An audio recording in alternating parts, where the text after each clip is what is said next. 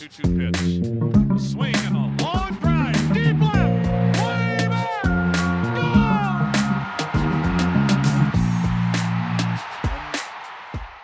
Hey, everybody. Welcome back to another Baseball America podcast. I'm Kyle Glaser. We're continuing our BA Prospects podcast series today with the Atlanta Braves, your defending world champions. And to do that, we are joined by the esteemed Carlos Collazo. Carlos has done the Brave system for us for a couple of years. Carlos, first and foremost, how you doing? Great, man. Excited to be back in the new year talking baseball. It's been a nice few weeks of downtime.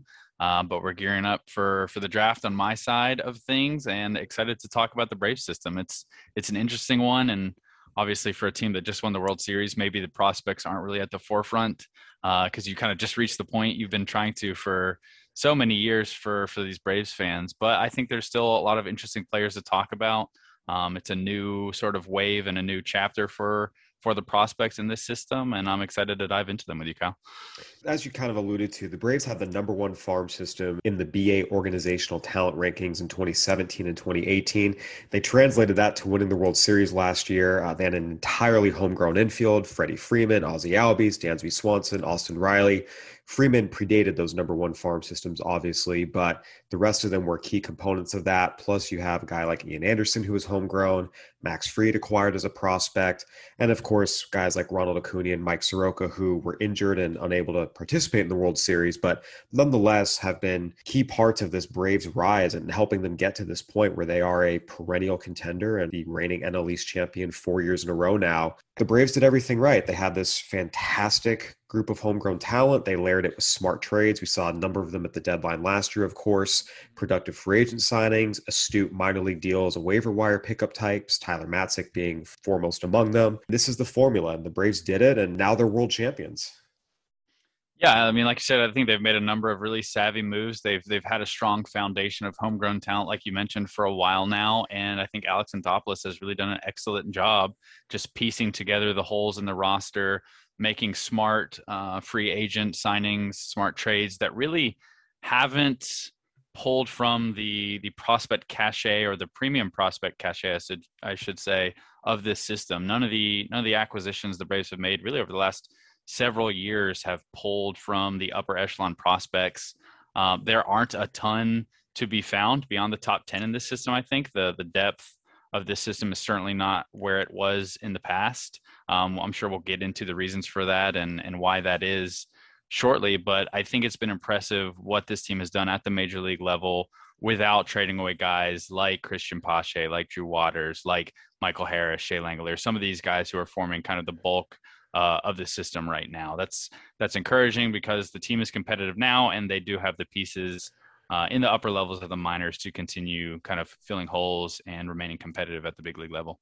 Yeah, I mean, moving forward, the biggest thing for this team will be whether they re-sign Freddie Freeman. Obviously, we won't know if that's going to happen until after the lockout. Most people expect him to resign, but you never know. Crazier things have happened. And of course, getting Ronald Acuna Jr. and Mike Soroka healthy, those are all things that will really play a big role in ensuring the Braves continue to compete moving forward as a World Series contender. That said, every team always needs reinforcements from their farm system. And you kind of mentioned a couple guys. I mean, what kind of reinforcements are waiting in the farm system? What is the quality of this farm system in terms of its ability to help the major league team? Yeah, I think there are a number of bats that are interesting and a number of, of pitchers that will probably move through the system sooner rather than later. I mean, there are a number of guys uh, or a few guys, I should say, in the top 10 that have already pitched at the major league level. Kyle Muller is probably first among them. Spencer Strider had maybe the biggest year in 2021, moving the levels he did after being drafted in just 2020 as a fourth round pick. And a guy who was really under the radar from my perspective. The Braves uh, liked the stuff that he showed coming back from injury in college. Uh, and we're very high on his makeup and ability to put everything together. And, and his his rise in the system is is probably the biggest of any player that we're talking about. And he's a guy who you could see helping out in either a reliever role or a starting role at the major league level uh, very soon. He threw, I think, just two innings um, last season, so it wasn't a big um, role for him this past season. But considering where he started in low A, pretty impressive just to make the major leagues um, in any capacity. Uh, beyond that, I think you have uh, a few bats at the upper levels who they you, you, probably have some question marks on now. Cristian Pache and Drew Waters have been guys who've kind of anchored this system for a few years now. There are real question marks about the quality uh, of their hitting ability. Drew Waters didn't take the step forward you wanted him to in AAA. He did cut down the strikeout rate a bit, but you want to see more from him. Kind of the same deal with Cristian Pache. I think he was expected to maybe take over that center field role this year. He dealt with some injuries, uh, also dealt with poor performance offensively. Uh, no one doubts what he can do defensively, and I think that'll give him some ability to to have a role in some capacity. But for both of these guys, for them to reach their ceilings, they need to do more offensively. And then beyond those, I think a guy like Shea Langeliers is is a guy who can give you value on both sides of the ball. He's one of the better receivers uh, of the the very strong catching prospect group that we have in the minors right now. Uh, he showed a really impressive offensive season. I like the exit velocity numbers you have with him, his power output in a very pitcher friendly park um, this season. And then maybe the most exciting guy, I don't know that he's going to be a player who impacts the team next year, um, but Michael Harris kind of has the combination of of everything that you would want for a number one prospect. He has probably the best pure hitting ability in the system. He's very tooled up. He's athletic. Uh, his defensive ability probably is underrated at this point just because he's in the same system as Cristian Pache, who's just lauded for his ability to play defense. Um, and he should be challenged next year at double A. And depending on how he handles that, I mean, the Braves in the past have have pushed players aggressively when they've shown they're ready. They haven't exactly followed that path with Michael Harris, but with the COVID year, um, maybe that's the reason why they were a little bit more cautious. But I think he's ready for a challenge, uh, and I'm excited to see what he's able to do because he he seems like a pretty special talent. A lot of the best players in the system are in the upper levels, guys with double A time, mm-hmm. triple A mm-hmm. time, which will help the Braves continue to be competitive for years to come. But the number one guy in this system is someone who has spent his entire career in the lower level so far, and that is Michael Harris. When the Braves drafted him, he was someone that a lot of teams actually preferred as a pitcher out of high school, but the Braves decided to let him hit. And it's funny, it reminded me, Freddie Freeman at the All Star game during his uh, press conference availability mentioned that a lot of teams out of high school actually preferred him as a pitcher. And he said mm-hmm. only two teams were going to let him play the field the Braves and the Cubs. And obviously, that one has worked out very, very well for the Braves. not comparing Michael Harris to Freddie Freeman, but I thought that parallel was kind of interesting. On the whole, what do the Braves have here? Because again, Michael Harris had very, very limited time before this. He was a mm-hmm. 2019 draft pick, some complex league time, a little bit of time in the Sally League back in 2019, but this was his first full season. And what a first full season it was. What are the reviews on him and what do the Braves have here?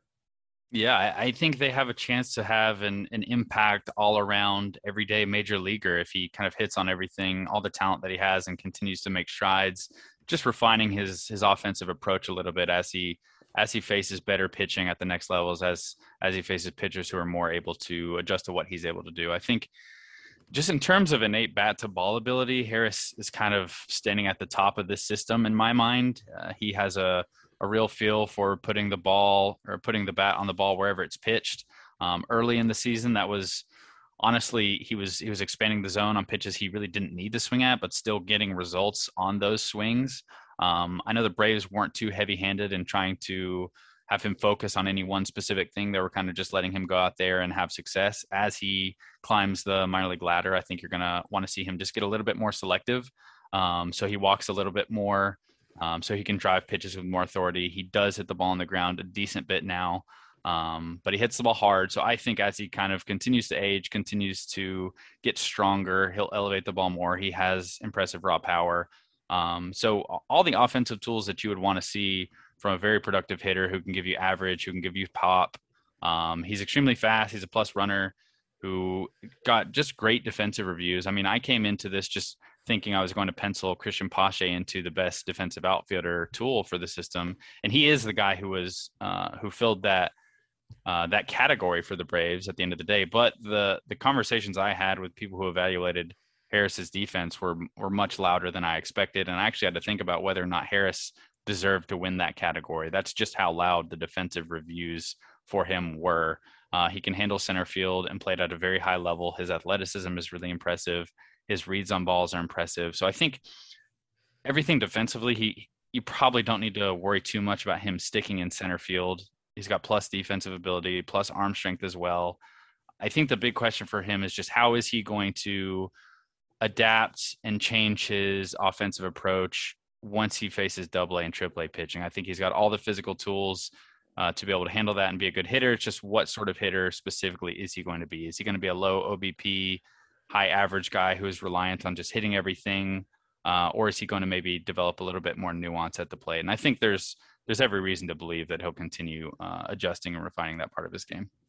Michael Harris was someone I admittedly did not have a great feel for coming into the year, but during spring training is when the reviews started being very, very loud. I spoke to an evaluator during spring training who flat out said he's been the star in the brief looks I've gotten, stealing bases, hitting home runs, making really good catches in center field, getting a lot of buzz. And it wasn't just one scout, you were hearing it from evaluators throughout Florida.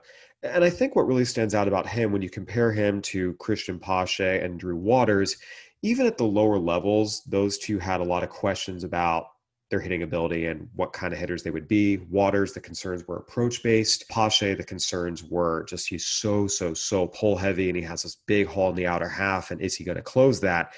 And to date, as those guys are in AAA, those struggles haven't really gone away. Those are still the question marks, you know, three, four years later. With Harris, what's been notable to me just in our discussions with evaluators is there's a pretty strong confidence he's going to hit. He can be a little aggressive in his approach sometimes, but one of the things that comes up is he makes good swing decisions, he recognizes pitches, he's strong. I mean, there are people here who think 20 to 25 home runs, 15 to 20 stolen bases with a solid average. Uh, it does seem like there's more confidence that he's going to hit even at this age than maybe there was for Pache and Waters when they were in the low levels. Yeah, I think I think that is, right, and that's really the reason why Harris was wound up being the number one prospect on this list. It was a tough uh, conversation, just kind of internally with people here at Baseball America, externally with the sources we were talking about, settling on that number one player. I didn't come into this like no doubt it's obviously Michael Harris. There's a conversation of three players who were in that mix who, who I kind of went back and forth on. But I do think that hitting ability that you're talking about, Kyle, is the reason that that he is in the top spot. And at the same time with Pache and Waters, I think it, it might be easy to maybe jump off ship entirely with them. But it is worth noting that both of them are still just 22 years old. Pache has already reached the major league level. Waters has now been in AAA for multiple years. So they're both still young. Harris is two years younger and is yet to face the upper levels. So I think both of those players can still make adjustments and still be really good players. But again, there are just more questions about what you're going to get with the bat with both of them, I think. Yeah, and again, there's no guarantees. Harris does need to be a little more selective, but all the tools are there for him to hit. And you talked about, I mean, at worst, people see an average defensive center fielder if he gets too big, and if he doesn't, he can be a plus defensive center fielder. So uh, the Braves clearly have something here. He was one of the biggest risers in all of minor league baseball last year, and it was just notable how strong the reports were from out of org evaluators, in house evaluators across the entire year. Carlos, so you kind of alluded to this earlier, and we touched on it with Drew Waters and Cristian Pache. Those are two outfielders who have been staples of the Braves' top 10 for the last couple of years. Both of them have had their struggles. Uh, the main question, again, comes down to what can they do offensively? Mm. They remain in the top 10 this year. Pache dropped to number three, Waters to number six. The big question, and I'll just ask you bluntly, will they hit enough to be productive major leaguers? Yeah, that is the uh, that is the big question, isn't it? I think it's tough because you've written about this, Kyle. You don't have the kind of defensive outfield players who are just guaranteed to have a role at the major league level today as much as you did in the past. You just have to hit to have a role.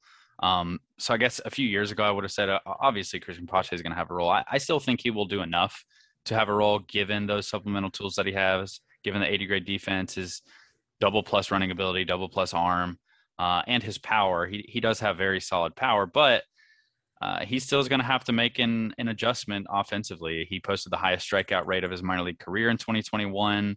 Um, he's gone back and forth with a few things that he does mechanically with his load. Uh, he's had trouble um, sitting on fastballs um, and getting caught out in front with breaking stuff, specifically sliders at times.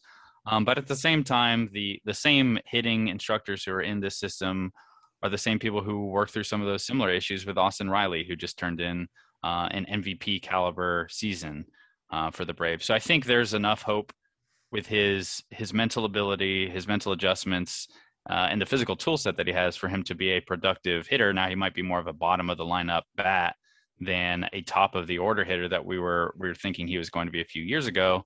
Um, but if you have solid power and his defensive ability and running ability at the bottom of a good lineup like the Braves have, that could still be a very valuable player. Uh, I think with Waters for him next year, it's really just he needs to find a consistent approach. Um, it really never looked like he had a consistent approach this year at the minors from people that I talked with who really know what's going on in his head and have have spoken with him about what he's doing at the plate. I think he's he's a player who thinks that um, has the confidence that he can hit anything that pitchers throw at him, and I think he just needs to get more selective about what pitches he's trying to do damage on. I think he might always be a player who has some swing and miss because he is a long levered guy. He has a long track record now of posting high strikeout rates, but I think like Pache, the supplemental tools while maybe not quite as gaudy with defense and, and running, uh, are, are still pretty solid. I mean, he has solid power. He's a plus runner. He's another player. I think between Waters, Pache, and Michael Harris, the Braves really do have three really good defensive center fielders. Obviously, all of them aren't going to be playing center field with the Braves, um, but that's valuable. He's got a strong arm.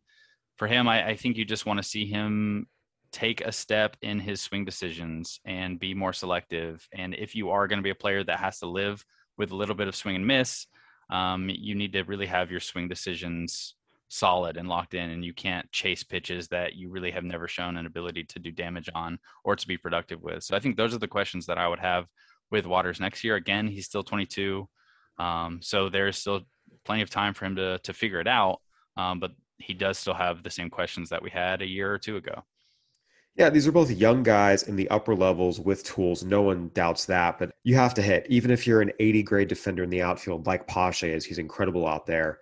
If you're struggling to hit 200 in the majors, you're not going to be in the majors very long. And we saw this with Victor Robles, who admittedly is not an 80 defender in center field. He's not the level of defender Pache is, but he was regressing offensively. Mm-hmm. He was hitting 200 this year, and the Nationals sent him down to AAA. A yeah. team that was rebuilding in last place sent him down to AAA, and it just goes back to you can be the best defender in the world, and defense is incredibly important.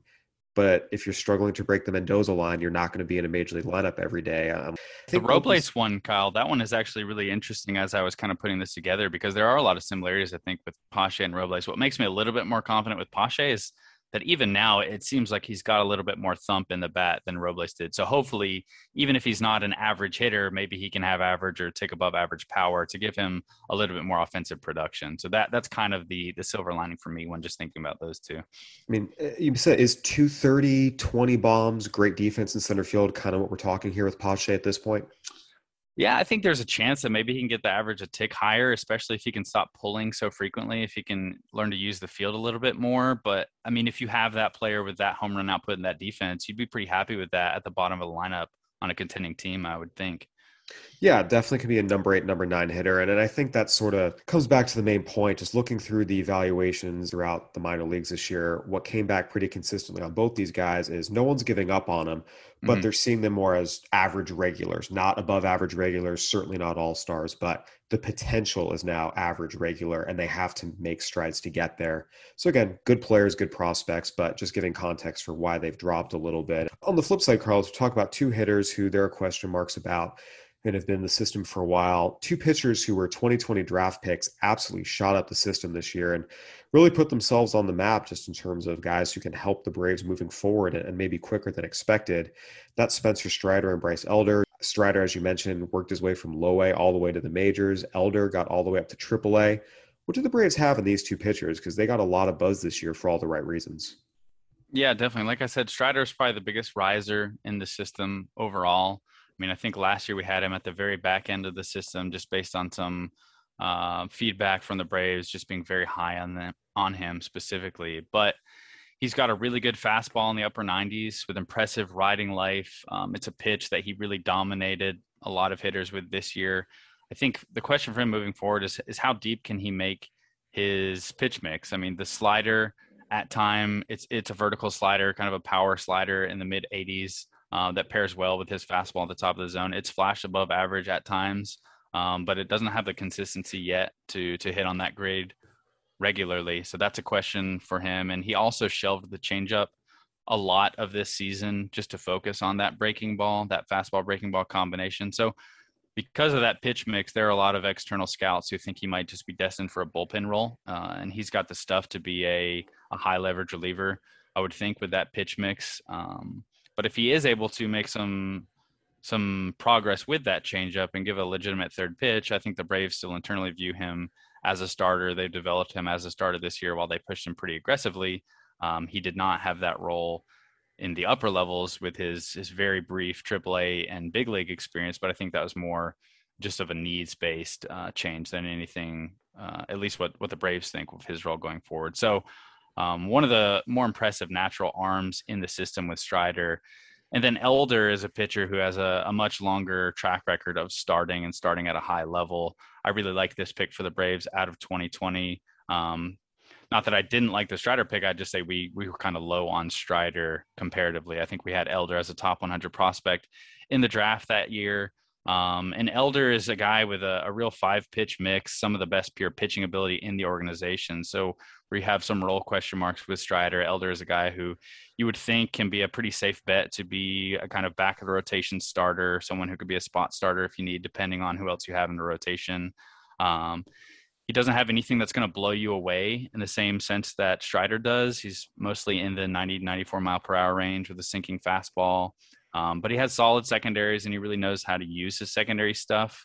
Um, probably more of a ground ball type pitcher who just keeps hitters off balance more than a pitcher who's going to pile up a bunch of strikeouts. But um, I mean, you need starters to get you through a regular season. We've seen that those three, four, and five types are less valuable in the playoffs, but the 162 game season is still a beast, and you need guys to eat innings. Um, and I think you have to feel pretty good about Elder being able to do that. And he had one of the better seasons uh, in the system this year. Yeah, Strider, I want to start with him. Fourth round pick out of Clemson in the 2020 draft.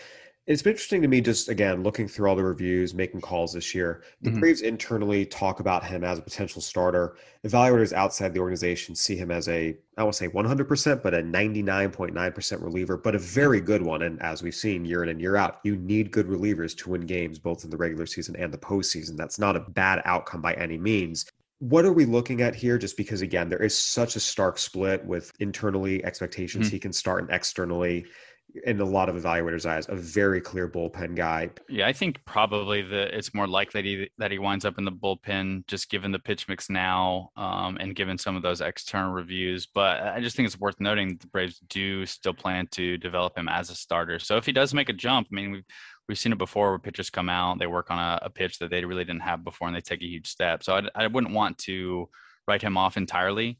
Uh, I think he throws enough strikes. Maybe he needs to get a little bit more refined. And I do think that he won't be able to kind of bully hitters with just a, a one pitch fastball. I don't know that he's a Joe Ryan type in, in that regard. Um, so probably more likely in the bullpen, especially when you consider some of the other starting pitching options that the Braves do have at the major league level. Just just based on availability, you probably are going to wind up in that role. Um, but I wouldn't count it out. So if, if you're a betting man, you'd probably bet on him having a, a future reliever role. Yeah, an Elder fifth round pick out of Texas. What really jumped out to me as we talked about first full season going all the way to AAA. Mm-hmm. He also led the minor leagues in innings this year. Yep. First year as a professional, went out through 137 two thirds innings. Did that posting a sub three ERA, facing upper level hitters. His first turn as a pro. I, I, think it was a really impressive season that kind of went under the radar. And, mm-hmm. again, the reviews were consistently solid too. It wasn't like this was just a minor league stat performer where you question what the value is going to be in, in the major leagues. As you mentioned, it's not explosive stuff. It's nothing that's going to light up a radar gun, but everything he does just kind of works well together. And it seemed like there was a pretty strong consensus that, yeah, this guy can be a good, efficient back rotation starter, which as you mentioned, you have to have to get through mm-hmm. a major league season and be successful. Yeah, absolutely. In, in some ways, well, I, would get he reminds me a little bit of Bryse Wilson. I think the secondaries are better than Wilson's were, and that was always a question with with Wilson to see if so fastball reliant. Um, but in terms of pitching ability and, and just an ability to move up the levels or up the minor league ladder very quickly, as you mentioned, Kyle, he's one of those those pitchers who you don't think he's going to have a massive upside, but you feel relatively safe and comfortable with what he's going to be able to give you. And and there are players who have that role who surprise you, and you kind of look up ten years from now and you're like, wow, he had a really uh, productive, uh, if unspectacular, and kind of shiny major league career. So we'll see what kind of role he is in in 2022. Um, the Braves have had so many arms um, that it's tough to kind of gauge how many innings are going to be divvied up to to which pitchers and they've got people coming back from from injuries so a lot of that is kind of hard to determine but I mean, he is a pitcher that should be ready for major league exposure this year. Keeps the ball on the ground. What kept coming up, just really poised and mature. No situation scares him, and Mhm. got to have some of that chutzpah to succeed in the major leagues. And uh, I'll be interested to see what Bryce Elder is able to do in the years to come. All right, Carlos, these were the main guys in the system. There is some depth here, and I do want to talk about them. But first, uh, we're going to take a quick break, and then we'll be right back. We're driven by the search for better. But when it comes to hiring, the best way to search for a candidate isn't to search at all. Don't search, match with Indeed. If you need to hire, you need Indeed. Indeed is your matching and hiring platform with over 350 million global monthly visitors, according to Indeed data, and a matching engine that helps you find quality candidates fast. Ditch the busy work. Use Indeed for scheduling, screening, and messaging so you can connect with candidates faster. And Indeed doesn't just help you hire faster. 93% of employers agree Indeed delivers the highest quality matches compared to other job sites, according to a recent Indeed survey. What I love about using Indeed is how it does a lot of that organizational work for me. I can sort through candidates, I can respond to them, I can schedule interviews all through Indeed. Leveraging over 140 million qualifications and preferences every day, Indeed's matching engine is constantly learning from your preferences. So the more you use Indeed, the better it gets. Join more than 3.5 million businesses, including Baseball America, that use Indeed to hire great talent fast. And listeners of the show will get a $75 sponsored job credit to get your jobs more visibility at Indeed.com slash Baseball America. Just go to Indeed.com slash Baseball America right now and support our show by saying that you heard about Indeed on this podcast. That's Indeed.com slash Baseball America. Terms and conditions apply. Need to hire? You need Indeed. And we're back with Carlos Collazo here, breaking down the Atlanta Braves farm system. All right, Carlos, we hit on some of the main guys in the system. When you were constructing the top 10, based on your conversations with evaluators both inside and outside the system, again, it feels like just from the outside looking in, you had a pretty clear cut group of maybe seven or so guys at the top, maybe eight. Ultimately, how many guys were in consideration here, and who were some of the guys that were on the fence, and what put them over the top? Yeah, I'd say for me, there were maybe 13 players. Um, there were very clearly, I would say, eight or nine who who I felt pretty confident were going to be in the 10, and that's that's obviously the top eight. Um, Ryan Cusick felt pretty safely there, just given his pro debut. It was really strong. Um, so those nine were were close to locks for the top 10. Rounding it out was more of a challenge. I thought there were three or four players who really made a, had a case. Uh, Jesse Franklin is the number 10 player um, who we went with, uh, just given the power that he showcased this year. But I'm really high on Freddy Tarnok. If, if this was a list, obviously, I think people who listen to this podcast are probably familiar with how we do our process. But if this list was purely based on my opinions of a player, I might have Freddy Tarnok uh, in that number 10 slot. I'm just very high on his stuff, uh, his four pitch mix, the fastball, the curveball uh, the the improvement that he showed this year. But I think given the level that he's at, given what uh, Franklin did offensively with the bat, and just the the pitcher hitter risk comparison, um, went with Franklin. Just given some of the feedback that we had, but I also thought that Vaughn Grissom had a, a case to be in this top ten. He's a guy who, like Harris, has really good bat to ball skills. He's a hitter who's going to need to elevate a little bit more moving forward. And there are some defensive questions. Maybe he's more of a utility type than a player who you can kind of point to one position and look at as an everyday player. Um, so there are still some questions with him. He's in the low levels still. And then another guy who at least warranted conversation just because of what he's done at the major league level um, is Tucker Davidson. Um, he he slid in a little bit after the top ten, but I think all of those players had legitimate arguments, um, and it was a challenge to round out the ten at ten specifically. Although the bulk of that group was was pretty much set in stone, for me at least. As we talk about the depth of the system, you have to acknowledge that the Braves were extremely limited in what they were able to do on the international market as part Mhm. of the penalties for their international signing violations under former general manager John Coppolella. Because of that, as you put the system together, there is a pretty good group at the top, as we've talked about, of upper level guys, a couple of interesting lower level guys. But the system does drop off a good bit, again, between recent graduations, trades, the international signing penalties. They lost a mm-hmm. draft pick. So, how would you assess the overall depth of this system and, on the whole, the overall quality of it, taking into account all those factors? Yeah. Well, I, I probably have a really good contrasting view because the other system that I did this year is Minnesota. and I think they maybe stand out as as one of the best depth teams that you don't really have a ton of impact at the top. But Minnesota's depth in their system really blows Atlanta's out of the water, and that's kind of comparing maybe some of the best depth that we we have of all the organizations, and some of not the worst certainly, but depth that is not impressive at the lower levels. And I think maybe what separates the Braves from some other teams um, where you have questions about that lower level depth or just depth in the back end of the system is that there aren't really any bats that you can point to to feel very confident in. Um, I know a lot of people would prefer to have uh, a lot of depth bats than pitchers just because of that attrition, uh, the injury risk you have there. Although maybe with the Braves, you look at their track record of developing arms and you're comfortable. There are a lot of pitchers kind of in this 10 to 20 range that either had really strong seasons and took steps forward or have really impressive natural arm talent and you you feel pretty good about how the Braves will be able to develop them given what they've done with a Spencer Strider and with some guys who are in the big league rotation and bullpen right now.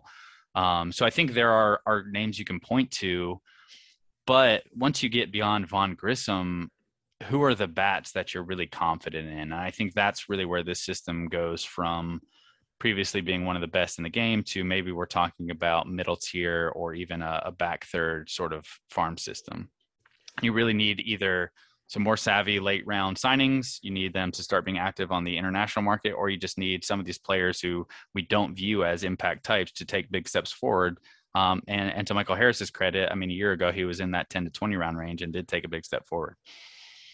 You do mention there are some interesting pitchers here. And one of the mm-hmm. guys I want to highlight is Joey Estes. He had a very, very good year down the lower levels. And so, just for background, he's from an area in Southern California that's uh, a remote desert area up in Palmdale. It's technically part of Los Angeles County, but you feel light years away from Los Angeles up there in the Antelope Valley. Mm-hmm. Not a lot of people make it out of there. There are a lot of people up there who struggle to get out. And for him to emerge as he did athletically mm-hmm. from that area, it's not easy. He signed with the Braves out of high school as a lower round pick. And I remember he was on the showcase circuit. He was an interesting pitcher and mm-hmm. someone that was definitely on radars, but not considered a top, top guy. Mm-hmm. And we saw that in his signing bonus and his draft position. And he went out this year in his first full season and really was one of the most effective pitchers in the Braves system. Uh, good reviews all the way around. What do the Braves have here in Joey Estes? Yeah, they've got a really good strike thrower who kind of starts with with a really impressive fastball. That's one of these new flat angle pitches that plays really well at the top of the zone. I mean, he pounded the strike zone, walked 2.6 per nine over 99 innings, all at low A Augusta. I think he's a guy who probably could have earned a promotion, um, but the Braves opted to keep him in Augusta the entire year. And and like we mentioned with a couple of these pitchers, really logged a lot of innings. The Braves were not shy in in pushing their innings and having them take on a pretty heavy workload. Uh, he made progress with his secondaries this year with both a, uh, a low 80s slider and a mid 80s changeup. Um, he's really confident in both of those pitches. I think you would like for them to get a little bit sharper um, as he kind of continues to progress. Uh, he doesn't really have an out pitch secondary right now, and so far he's really dominated by just overpowering pitchers with his fastball. And I think as he progresses as well, he'll probably need to do a better job of pitching out of the zone and, and developing an out pitch and a chase pitch because he does fill up the zone um, so frequently. I think once he faces more advanced hitters, there's a chance that he could be punished for that. But maybe we see that his secondaries at the next level uh, and the quality of life on his fastball are just good enough that that he can really still dominate hitters in zone. Um, but no, it was a fantastic year from him. Um, the, the questions really are: Is he going to develop a solid out pitch secondary to pair with his fastball? And I think whether or not he does that will kind of determine the ceiling that we're looking at. But um, excited to see where the Braves place him next year, uh, given what he did, and hopefully he'll continue to keep throwing strikes at this level because it is impressive for a player who is just 19 years old. Is there anyone else in the system here in this, you know, mm-hmm. 15 to 30 range that really intrigues you? Yeah, two of the guys, and maybe I'll, I'll speak more on the second one, just because the first one that I come to is Spencer Schwellenbach, and he's he's injured, uh, had Tommy John surgery, so he's going to be out for a little bit. He was a two way player at Nebraska. Uh, the Braves loved his natural arm talent. He's a guy who who really just ran ran to the mound in relief for Nebraska after playing shortstop and would run a fastball up into the upper 90s with really good feel for spotting that pitch and a slider. So the Braves have a lot to work with with him. He's going to be focusing on pitching full time for the first time, um, but it's it's kind of a longer uh, wait and see with him, just given the injury. But another guy from this most recent draft class is AJ Smith Shawver um, out of Colleyville, Texas, a high school right hander. And the way that the Braves talk about this kid's arm talent is exceptional. I would not be surprised at all if he popped up and made huge moves forward next year. Um, he's got a fastball that's been in the mid 90s pretty consistently after he got into pro ball, touch 97. I mean, the velocity has continued to tick up. He has excellent spin on both of his breaking balls. They're separate breaking balls, slider and a curveball. He also has a mid 80s changeup that is is pretty advanced. Um, just from an athletic perspective, both of these players are really impressive. Smith Shawver um, was a quarterback in high school, and he's another player who who I just think is going to take a massive step forward because he's going to be focusing on one sport. He's going to be focusing on pitching exclusively, and with how polished and advanced he was, given his really lack of time spent focusing on pitching, I feel like there's just a lot of projection here, and, and the raw stuff is is super encouraging. So I'm very high on Smith Shawver, and can't wait to see what he does over a, a full season. Yeah, absolutely. One of many guys to watch in this system, and again, with the Braves, they're in a great position. They are the defending World Series champions. They've won four straight NL East titles. They have most of their top guys coming back, although Freddie Freeman, of course, is a really, really, really big part big of the question there. yeah, that, that's a really big piece of the puzzle. So we have to see what happens there. But organizationally, again, they went through a long rebuild. There were plenty of bumps and bruises. I, I, wrote about a lot of them after they won the World Series in Game Six in Houston, and here they are. Uh, it's funny. I remember actually talking to one of my best friends. His dad grew up in Atlanta as a Braves fan through and through, and I saw him shortly after the Braves won the series. After I got back from covering it, and he said his entire outlook on life has changed. He was so pessimistic. You know, growing up, it was funny uh, being out here in Southern California, I didn't have a lot of exposure to Braves fans. And so his pessimism about the Braves, I thought was just him and his personality. Yeah. And it wasn't until I got to Baseball America and was living and working in the South and interacting with Braves fans that I realized, oh no, this is a Braves fan thing. This mm-hmm pessimism about everything. Atlanta sports fans specifically. And then yeah, then the Falcons with 28 mm-hmm. to 3, it only got worse. Then Georgia blowing a halftime lead to Alabama in the championship game. It just got worse even, I think, mm-hmm. after I moved out there. But I did think it was funny afterward how he was saying that the Braves winning the World Series has change his outlook on life that anything is possible. He's yeah. a much more optimistic person just because this happened and that's uh, the power of sports man. You gotta love it. Yeah yeah. So uh, braves fans you know soak it up. Obviously we're in a lockout right now. There's not a whole lot happening. So continue uh continue enjoying that championship. I mean i say for years and years and years because you know they're rare and they're special and you never know when they're going to happen again. But mm-hmm. at the very least you can keep enjoying it because yeah. there's no off-season moves to get worked up or excited about yeah, who knows if Freddie Freeman will ever play for you guys again? So you better enjoy it while you can. So you know, end it on Ow. a happy note, Kyle. ouch, ouch. Hey, you know what? Either way, the the Braves uh, they're in a good place and good major league team and a farm system with some talent at the top, and now just some time to backfill the depth, but still some interesting guys in there as well. Mm-hmm. Carlos, thank you so much for joining us. We appreciate your insight as always. Thanks for having me, Kyle. This is fun. All right, everyone. That'll do it for another Baseball America Prospects podcast. Go ahead and give us a review on iTunes, Spotify, Stitcher, whatever platform you're listening on. We'd love to hear from you. For Carlos Collazo, I'm Kyle Glaser. Thanks for listening. Stay safe.